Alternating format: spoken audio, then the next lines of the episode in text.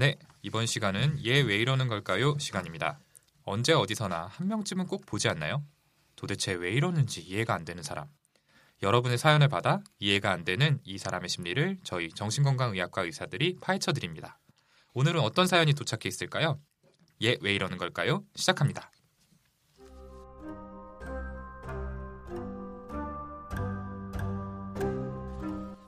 저는 31살 대학원생이고 회사를 다니다가 유학을 와서 공부를 하고 있는데 이상한 교수님 랩을 다니고 있는 룸메이트 이야기를 해보려고 합니다. 그 랩은 실험도 많고 프로젝트도 엄청 많아서 논문과 특허가 쏟아져 나오고 있는 랩입니다.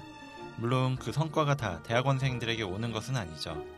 근데 학생들에게 주어지는 업무량이 상상을 초월할 정도로 많고 대부분 이성적으로 이해가 안 되는 일을 시키시거나 가끔 일을 잘못하면 인격 모독에 가까울 정도로 엄청나게 화를 내십니다. 심지어 룸메이트에게 뭐 이성 친구가 생겼다는 걸 알고 불같이 화를 낸 적도 있고 아침에 7시나 새벽 1시에도 갑자기 아이디어가 떠오르면 전화를 여러 번 해서 당장 업데이트를 하라고 재촉을 하기도 하시고요. 정말 친구가 아프거나 아니면 개인적으로 혹은 가족 관련한 일이 있어도 전혀 공감을 못 하시고 그거에 대한 반응도 완전 냉담한 분입니다. 일에 대해서만 채찍질을 하는 타입이랄까요? 뭐 물론 성과가 좋긴 합니다. 제 친구는 이걸 어디다 말할 데도 없는 게 학교 말고 외부에서 보기에는 너무 일도 잘하고 다양한 혁신적인 방법을 시도하는 분이라고 평가되기 때문에 네가 잘못해서 그러는 거 아니냐 이런 식으로 평가할까봐 말을 하기가 어렵다고 합니다. 특히 졸업과 또 학자로서의 생사 여부가 교수님에게 달려있기 때문에 이걸 참고 버텨야 되거든요. 그래서 찾아보니까 이런 사람들이 화이트 칼라 사이코패스라고 분류된다라는 말을 들었어요. 그 기질은 평생 변하지 않기 때문에 대처 방법은 그 사람으로부터 도망치는 것 뿐이라고 하더라고요. 근데 회사에서든 학교에서든 무작정 도망칠 수만은 없잖아요. 특히 외부에서 보기엔 천재적인 그런 분들이라면 끝까지 연구를 계속해서 살아남는 게 중요하기도 하고요. 그래서 친구가 자책 비슷한 걸 하면서 우울증 비슷한 증상을 겪더라고요. 보고 있으면 안타깝긴 한데 도와줄 방법도 없고 어쨌든 1년을 더 버텨야 되니까 힘들어 하는 것 같아요. 회사에서라면 팀을 옮기든 회사를 옮기든 할 수 있을 것 같은데 어쩔 수 없이 버텨야 하는 이런 상황에서 이런 특이한 분들은 어떻게 대처해야 될까요?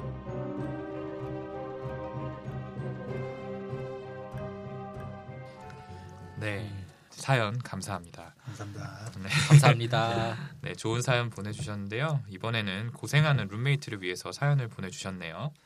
밖에서 보기에는 굉장히 천재적이고 일도 잘하지만 안쪽으로는 다른 사람들에게 가혹하고 공감 능력이 떨어진다 싶을 정도로 무심한 그런 교수님에 대한 사연인데요. 사연 들으시면서 어떤 생각이 드셨어요? 어, 저부터 한번 얘기를 해볼게요. 네. 네, 그 청취자분들 중에 안 보신 분들도 많을 것 같긴 한데 저는 이 사연을 들으면서 영국 드라마 영드 셜록에 나오는 주인공 셜록 홈즈가 약간 생각났거든요. 이런 느낌 아니에요? 음, 맞아요. 음, 그렇죠. 어, 듣다가 이렇게 떠올랐는데 뭐 그 홈즈도 자기 문제 해결 위해서 주변 사람들을 시도 때도 없이 막 괴롭히고 감정 배려 안에서 상처 주고 그러잖아요. 뭐 물론 굉장히 인기가 많고 매력적인 캐릭터라 그 사연 보내주신 분의 친구를 괴롭히는 악덕 교수에게 이런 표현을 하면 들으실 때 뭐 좀 기분이 상하실 수도 있을 것 같긴 한데 좀 그냥 머릿속에 문득 떠올랐네요. 예, 드라마 얘기하니까 저는 닥터 하우스라고 그 하우스라는 박사가 떠오르는데 네. 저 하우스도 그 좀 하우스도- 이런 식이네요. 네, 툭하면은 막 남의 집에 들어가서 알아와라 막 음. 환자를 닦달하고 막 이런 식이었는데 이렇게 드라마에 이런 비슷한 캐릭터들이 많이 나오는 것 같아요. 음, 음. 그죠, 그죠. 예, 근데 셜록은 자기 스스로 이제 high functioning sociopath라고 하잖아요. 사연에서는 화이트 칼라 사이코패스가 아니냐라고 물어보셨는데 사이코패스와 소시오패스는 조금 다르긴 하죠. 자신의 이익을 위해서 남들을 착취한다는 점은 비슷하지만 셜록이란 캐릭터의 사람들이 이렇게 비난을 하지 않고 매력을 느끼는 이유는 셜록이 자기 스스로 소시오패스라고 이야기하고 행동하긴 하지만 실제로는 뭐 다른 사람들이 어떻게 느끼는지 그게 신경을 쓰고 자신이 아끼는 이들한테는 피해가 가지 않도록 최선을 다하는 모습을 보여주는 뭔가 친데레 같은 음. 그런 느낌. 그렇죠. 음. 그런 것 예, 때문에 그렇죠. 인기가 좀 그죠. 있는 네, 것 같아요. 이 사연의 교수님을 직접 만나보진 않았지만 확실히 친데레 느낌은 아닌 것 같아요. 네, 그죠. 실제로 어떠실지는 모르지만 그렇게 뭐 매력적인 것 같지는 않은데요. 네. 김중훈 선생님이 스타트를 셜록 얘기로 끊으신 덕분에 얘기가 조금 샜는데 네, 덕분에 중요한 얘기가 하나 나온 것 같네요. 이제 사이코패스랑 소시오패스에 대한 얘기를 해주셨는데 이 두 개의 차이가 뭔지 조금 정리를 해주시면 좋을 것 같아요. 음, 정말 많이 쓰는 용어이긴 하지만 헷갈려서 혼동돼서 사용이 되는 것 같아가지고요. 우리 정신분석 전문가인 윤희우 선생님께서 한번 정리해 주시면 좋을 것 같습니다. 저희가 2화 정비소 시간에 잠깐 이야기를 드렸던 정신과 진단 기준인 DSM에서는 이 두 가지가 다 같은 반사회적 인격 장애에 속합니다. 자신의 이익을 위해서 타인의 권리를 침해하고 법을 따르지 않고 충동적이고 공격적인 행동을 보이는 성격 장애를 말하죠. 예를 들어서 폭력이나 사기를 쳐서 다른 사람들한테 피해를 주고서도 죄책감 없이 상대방 탓만하는 사람들 그런 사람들 떠올리시면 될 것 같은데요. 몇 가지 차이점을 보면 일단 사이코패스는 공감 능력이 없고 상대방의 감정을 느끼질 못하고 자신의 감정을 억제하지 못해서 순간적으로 극도의 감정 반응을 보이는 경우가 많은데 소시오패스는 자신의 감정 조절을 잘하고 타인의 감정을 이용할 수 있다는 게 차이가 있을 수 있을 것 같습니다. 또 사이코패스는 윤리나 법적 개념이 없어서 옳고 그름에 대해서 구별을 할 수가 없고 끔찍한 범죄를 충동적으로 저지르는 일이 잦은데 소시오패스는 평범한 보통 사람의 모습으로 우리들 곁에 존재하면서 잘못된 행동인 걸 다 알면서 계산적이고 치밀한 반사회적 행동을 저지르는 거죠. 네. 음. 알기 쉽게 좀 정리를 해보자면은 둘 다 자신의 이익을 위해서 타인한테 피해를 끼치는 그런 반사회적 인격 장애에 속한다고 음. 볼수 있는데요. 사이코패스는 아예 공감 능력이 없고 도덕 개념도 없어서 범죄를 저지른다라고 하면 소시오패스는 잘못된 행동인 것도 알고 상대방의 감정이 어떨지도 알면서 교묘하게 계산적으로 나쁜 일을 저지르는 사람이라고 볼 수 있는 거네요. 음. 이런 차이는 왜 생기는 걸까요? 어, 뭐 여러 주장들이 있는 걸로 알고 있어요. 근데 그 중에 좀 대세인 설명을 해보자면요. 사이코패스는 타고난 공감 능력의 결여로 보거든요. 선천적인 문제다. 근데 소시오패스는 공감 능력을 가지고 정상적으로 태어났는데 유년기 시절에 자라나면서 뭐 학대나 방임 같은 걸 겪으면서 삐뚤어진 케이스, 즉 후천적인 문제라는 거죠. 그래서 공감 능력이라는 게 양육자와 서로 교감을 해 나가면서 발달되는 건데 학대당하거나 혼자 버려지면은 삐뚤어져 버린 공감 능력이 생기는 거예요.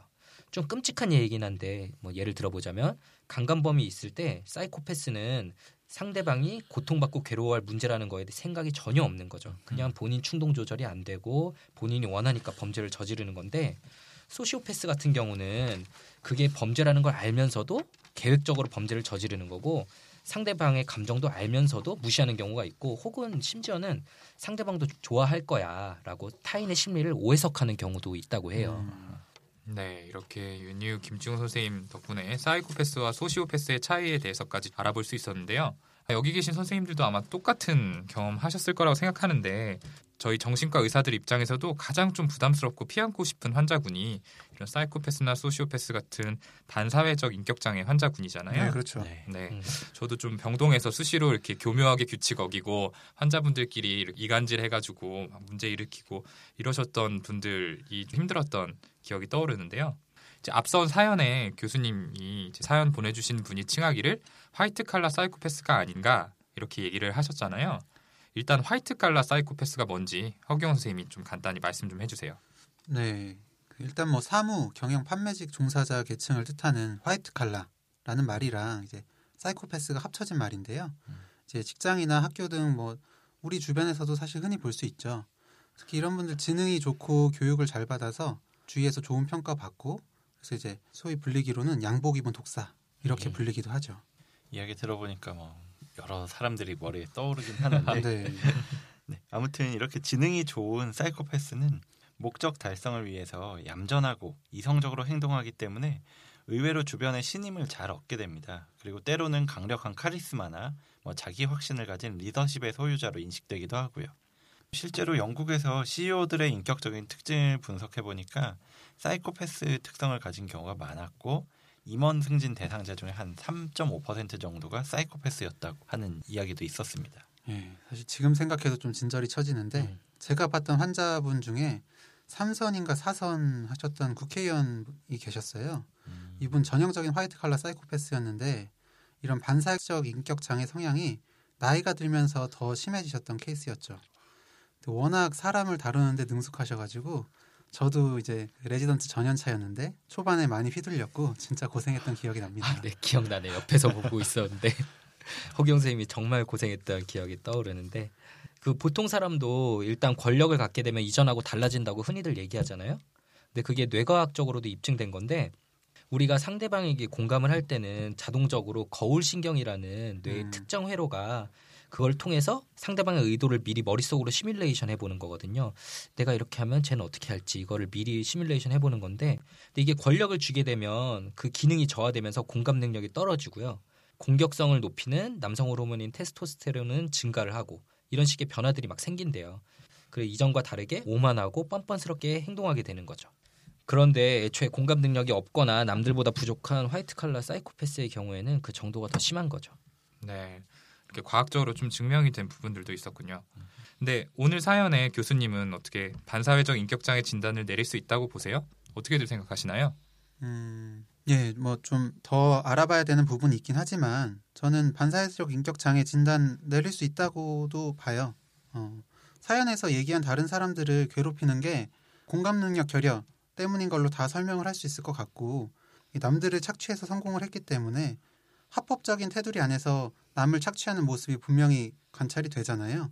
예, 그 룸메이트도 너무 힘들어하고 있고요. 음, 그죠. 예.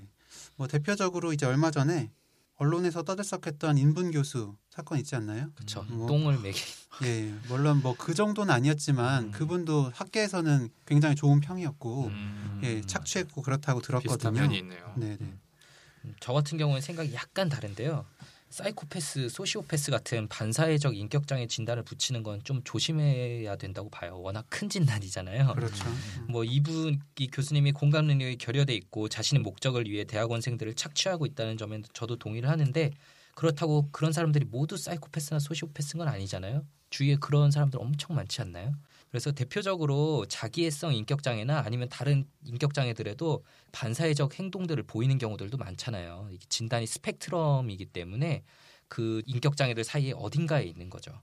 그래서 이분이 뭐 인분 교수처럼 가학성을 보이거나 한 것도 아니고 우리야 잘 모르지만 어쩌면 자신의 이익이 아니라 뭐 학문적 호기심이 너무 커서 혹은 뭐 강박적인 성격 때문에 남이 대충이라는 걸 못 두고 봐서 그런 이유로 남 다른 사람들을 재촉하는 걸 수도 있지 않을까요? 그래서 좀 얘기가 어려웠을 수도 있는데 정리하자면 다른 인격 장애와 사이코패스, 소시오패스 사이에 어딘가쯤에 이렇게 위치하고 있는 분이 아닐까 저는 그 생각이 드네요. 네, 뭐 저도 생각해 볼 수 있다고는 했지만 뭐 음. 자기애성 인격 장애나 뭐 다른 것도 좀 생각해 볼 수는 있을 것 같아요. 네. 아무래도 이제 제한된 정보고 저희가 또 환자분을 만나서 직접 인터뷰한 게 아니다 보니까 이제 진단에 있어서 조금 선생님들마다 의견이 갈릴 수 있을 것 같긴 한데요. 분명한 거는 이제 사연자님께서 보내주신 대로 룸메이트의 교수님이 공감 능력이 부족하고 남들을 착취하는 행동을 하기 때문에 이런 면에서는 사이코패스나 소시오패스 같은 반사회적 인격장애의 특성이 어느 정도 보인다. 요 정도로는 좀 얘기를 해볼 수 있을 것 같습니다. 네. 그리고 범죄를 저지르지 않고 합법적인 테두리 안에서 착취를 하고 있다면은 사실 사이코패스보다는 화이트 칼라 소시오패스라는 말이 좀 더 어울리지 않을까라는 생각이 듭니다. 근데 또 사실 사이코패스였다고 결론 내려진 사람들도 범죄 사실이 밝혀지기 전에는 그 진단을 내릴 수 없었던 걸 테니까 이게 조금 확실하지는 않네요. 그쵸 나중에 보면은 또 이거였다라고 밝혀질 수도 있죠. 네.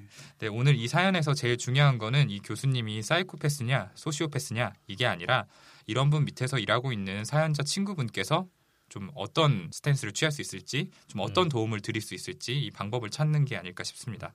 저희도 사연을 받아보고 솔직히 좀 많이 걱정이 됐는데요. 그래서 친구분의 상태에 대해서 조금 더 자세하게 알 수 있도록 메일을 통해서 사연자분께 여쭤봤습니다. 룸메이트는 랩실이 너무너무 바빠서 랩 사람들 외에는 거의 사람을 만나지 못해요. 기본적으로는 밝고 긍정적인 성격인데 룸메의 증상은 밤에 잠들 때 혼자 울고 있거나 아니면 아침에 출근하기 전에 가기 싫다고 울기도 하고 평소에 밥맛도 없다고 이야기하면서 살도 한 3, 4kg 빠진 것 같다고 하더라고요. 근데 워낙 다이어트에 관심이 있어서 빠진 것 자체는 좋아하는 것 같긴 했어요. 그리고 새벽에 가끔 잠꼬대를 하는데 부정적인 이야기를 하더라고요. 그걸 거기 있으면 안 되지. 아니야, 다시 할게요. 같은 잠꼬대요. 저는 주로 평일 점심 먹을 때 이야기를 들어주거나 주말엔 밖에 나가서 드라이브도 하고 맛있는 것도 먹으려고 하는 편인데요. 룸메이트는 주말에도 평일에도 계속 출근하니까 많이 볼 시간이 없어요. 다행히 랩 선배들 중에 좋은 분도 있어서 좋은 이야기도 많이 해주시는 것 같긴 한데 교수님 빼고는 전체적으로 주변 사람들이 좋아서 아직까진 버티고 있는 것 같아요. 얘는 빨리 졸업하기만을 손꼽아 기다리고 있는 것 같아요. 아마 잘 버틸 거라고 생각은 해요.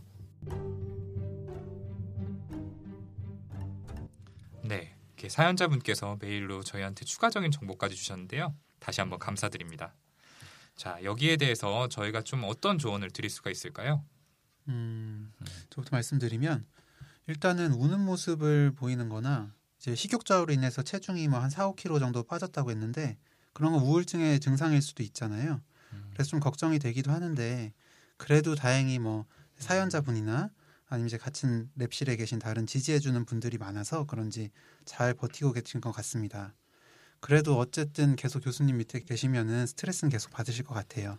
그렇기 때문에 룸메이트가 잠을 잘 못 잔다든지 아니면 무기력하고 자책만 하는 것 같은 이제 다른 우울 증상이 생기면 바로 정신과 진료를 권유하는 게 좋겠습니다. 네, 저도 뭐 비슷한 생각이 들었는데요. 다행히 주요 우울증 상태 정도로 빠지신 건 아니구나. 주변 분들이 잘 도와주고 있구나라는 생각이 들었어요. 저는 사연의 주인공이 아닌 이렇게 사연 보내신 분께 드리고 싶은 조언이 있는데요. 제 생각에는 그 사연자님께서 친구분과 둘이서 얘기할 기회가 있을 때마다 그 공감해 주는 정도를 넘어서 먼저 그 교수님에 대한 욕을 막 해줘야 된다고 봐요. 뭐야, 뭐 조언이 겨우 뒷담화라는 건가? 뭐 별거 아니네. 뭐 이런 생각이 드실 수도 있을 텐데 그게 생각보다 굉장히 중요한 거거든요. 그렇죠. 왜냐하면 그 친구분이 우울해한다고 하셨는데 사람들이 계속해서 학대받다 보면 저는 거의 이거 학대받고 있는 거로 보거든요. 학대받다 보면 처음에는 자기를 괴롭히는 상대방을 비난하거든요. 근데 점차 피할 방법이 없고 희망이 없다고 느껴질수록 자기 탓으로 그걸 돌리게 돼요. 음. 내가 부족해서 그런가 보다 이렇게요. 예를 들어 보면은 뭐 우리 주위에 뭐 폭력을 휘두르는 남편이나 데이트 폭력 남자친구하고 계속 만나는데 남들은 다 헤어져라 도와주겠다 이래도 이해 안 되게 관계를 지속하는 경우들이 심심찮게 있잖아요. 지속적인 학대에 의해서 자존감이 줄어들게 되면은 내가 당하고 있는 게 내 탓인 것만 같고 내가 이렇게 일을 잘못해서 매번 혼나는 사람인데 다른 데 가면 누가 받아주겠나 막 이런 생각도 들고 그런 생각들 때문에 다른 길을 찾아볼 생각조차 못하고 심하면은 이런 생각의 흐름으로 갈 수도 있다고 봐요. 그래서 사연 주신 분께서 친구에게 너가 지금 힘든 게 너 탓이 아니다. 넌 잘하고 있는데 걔가 진짜 이상한 거다. 이런 메시지를 계속해서 전달해 주는 게 매우 중요하다고 생각해요. 음. 네. 저도 지금 김지용 선생님이 한 이야기에 동의하는데 스톡홀름 신드롬이라고 하는 이야기가 있어요. 사람이 극한 상황에 처하게 되면 오히려 자기를 공격하는 가해자를 가해자로 보지 않기도 하고 그 문제의 원인을 자신으로 돌리는 경우가 심심찮게 생기거든요. 사연 보내주신 분께서 친구분이 힘들어하는 거에 최대한 공감을 해주고 속 시원하게 욕을 해서 쌓인 분노나 화 같은 감정을 벤틸레이션 할 수 있도록 도와주셔야 할 것 같아요. 그래도 전 정말 다행이라고 생각하는 거는 1년을 버티면 떠날 수 있다라고 이야기를 해주신 그 상황인 것 같아요. 그쵸.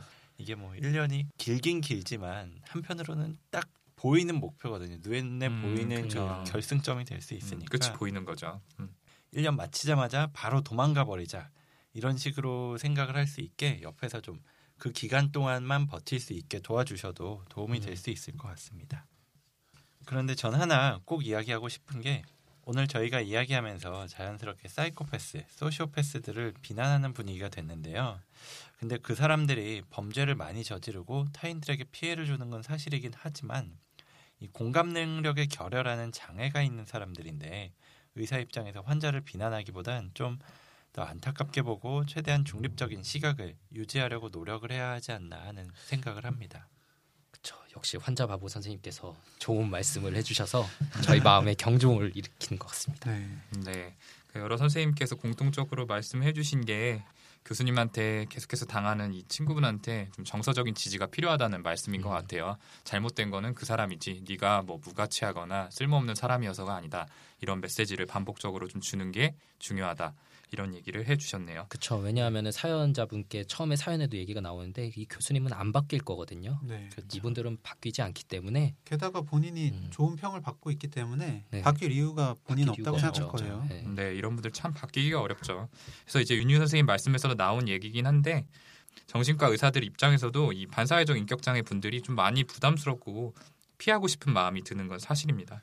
그리고 특히나 이제 범죄 사실이 있는 분들도 계시잖아요. 음, 음. 이제 그런 사실까지 알고 치료에 들어가게 되면은 나도 모르게 좀 부정적인 시각으로 계속 바라보게 되는 경우가 많은 게 사실입니다. 맞아요. 근데 그 범죄에 대해서는 당연히 그 대가를 치러야죠. 네. 그건 그거고 또 치료가 어렵다고는 하지만 분명히 환자고 이 점에 대해서는 고칠 수 있도록 도와드려야 되는 거는 사실인데 그들에게 드는 부정적인 감정을 저희들 스스로도 좀 잘 인지하고 떨쳐내도록 계속 노력해야 되는 거 아닌가 이런 생각이 좀 듭니다. 네. 네. 이분 저한테 오시면 제가 잘 치료해 드릴 거예요. 교수님 어... 역시 권력자. 네. 오신다면. 교수님 듣고 계십니까? 이거 내 얘기다 싶으신 분은 허경 선생님께 연락을 네, 해주세요. 반사회적 인격 장애 전문가 허규영 선생님. 기다리고 있겠습니다. 네, 그럼 오늘 여기까지 사연자분의 이야기 마무리 지어보고요. 오늘 이 시간 어땠는지 각자 소감 한 마디씩 좀 들어볼게요. 먼저 김지용 선생님부터. 네. 오늘 너무 좋은 사연을 저 바다 건너에서 보내주셔서 저희가 방송에서 다룰 수 있었어요. 참 감사드리고요. 근데 저희가 한 말 중에 현실적인 도움이랄 게 없어서 듣는 분께서 좀 허무하시진 않을까 제 마음속에서 그냥 일견 불안하기도 하네요. 근데 이제 전에 저희 방송에서도 나온 얘기인데 정신과 진단이 스펙트럼의 개념이어서 딱 칼로 끊어서 지금 정보만 가지고 이 사람은 사이코패스야, 소시오패스야 이렇게 저희가 진단을 내리긴 사실 힘들어요. 그냥 이 교수님이 그런 반사회적 경향이 있는 확실히 있는 사람이구나. 공감 능력이 없고 그리고 그런 거에 변화를 좀 기대하기는 힘들구나. 이거에 대해서 일단 인식을 확실히 하시고 최대한 잘 버티시게 옆에서 많이 도와주셨으면 좋겠어요. 네, 다음으로 허규영 선생님. 네, 좀 조언도 부족했던 것 같은데 사실 이번 시간이 얘 왜 이러는 걸까요? 시간이잖아요. 그래서 사실 이 교수님이 왜 이러시는지에 대해서 좀 더 잘 설명을 해드렸어야 되는데 음, 결국에는 반사회적 인격 성향 그리고 이거는 결국 공감 능력의 부족 때문에 생기는 건데 이 공감 능력 부족이 어디서 온 건지에 대한 설명은 해드리기는 사실 어려웠던 건 사실인데요. 맞아요. 예. 그래도 이제 이 짧은 시간에 좀 다루긴 어려웠지만 이걸 사연자분들이나 청취자분들께서 좀 듣고 좀 이해하는데 조금이라도 도움이 되셨으면 좋겠다라는 생각을 했고 그리고 나중에라도 후기 보내주시면 참 좋을 것 같습니다. 네, 다음으로 윤유 선생님. 네, 이렇게 공감 능력이 부족하다라는 이야기들을 많이 나눴는데 실제 진료 현장에서도 이런 경우를 많이 봐요. 상대방이 서로 공감을 못한다라고 이야기를 하면서 두 분이 싸우시면서 오는 경우를 많이 보는데 당사자 입장에서도 아니면 고통받는 상대방 입장에서도 서로 말이 통하지 않는다라고 하면서 상대방이 사이코패스다 이렇게 비난을 하는 경우를 종종 봅니다. 그런데 대부분의 경우에 꾸준히 함께 면담을 하다 보면 사실은 서로 본인이 처해 있는 상황에 몰두하다 보니까 다른 넓게 보지 못하고 이해를 못한 것뿐이지 실제로 뭐 능력이 없거나 그렇지는 않은 경우가 많았었던 것 같아요. 물론 여기 사연과는 좀 맞지 않을 수도 있는데요. 그래서 충분히 이야기를 나눠 보시고 그러다 보면 공감을 할 수 있는 단서가 나올 수도 있습니다. 이렇게 선생님 세 분 소감 들어봤고요. 자, 저라도 이 사연의 주인공 같은 상황에 있었으면 굉장히 힘들었겠다라는 생각이 많이 들어서 좀 많이 안타까운 마음이 들었습니다. 사실 이 사연을 주신 질문자님께서도 이야기를 해 주셨듯이 이러한 인격 성향은 자의적으로 바뀌기는 거의 불가능하고 또 치료를 한다고 해도 굉장히 장기간의 정신 치료를 필요로 하기 때문에 조금 쉽지 않은 면이 있죠. 그래서 그냥 만약에 사회에서 이런 성향을 가진 착취적이고 공감 능력이 떨어져 있는 사람들을 만나게 된다면은 그냥 피하는 게 정답인 것 같습니다. 하지만 이제 지금처럼 도망을 칠 수 없는 사람이라면은 이제 선생님들 반복적으로 얘기해 주신 것처럼 주변의 지지가 굉장히 중요할 것 같은데요. 다행히 이 사연의 주인공께서는 좋은 룸메이트를 두신 것 같습니다. 그래서 사연 주신 분께서 앞으로도 이 룸메이트 분을 세심하게 살피고 많이 챙겨주셨으면 하는 바람이 듭니다. 네, 이 정도로 이야기 마무리 지어 보고요. 저희 마지막으로 다시 한번 사연, 질문, 피드백 보내주실 주소 저희 윤희 선생님께서 한 번 더 소개 부탁드릴게요. 네, 저희 내부자들 메일은 brainrich6 gmail.com이고요. b r a i n r i c h 숫자 6 gmail.com입니다. 네, 윤유 선생님이 잘 소개해 주셨습니다. 이걸로 3화 방송 마치고요. 저희는 여러분들의 궁금증을 해소할 수 있는 더 재밌고 유익한 컨텐츠로 4화에서 다시 한번 찾아뵙겠습니다. 감사합니다. 감사합니다. 감사합니다.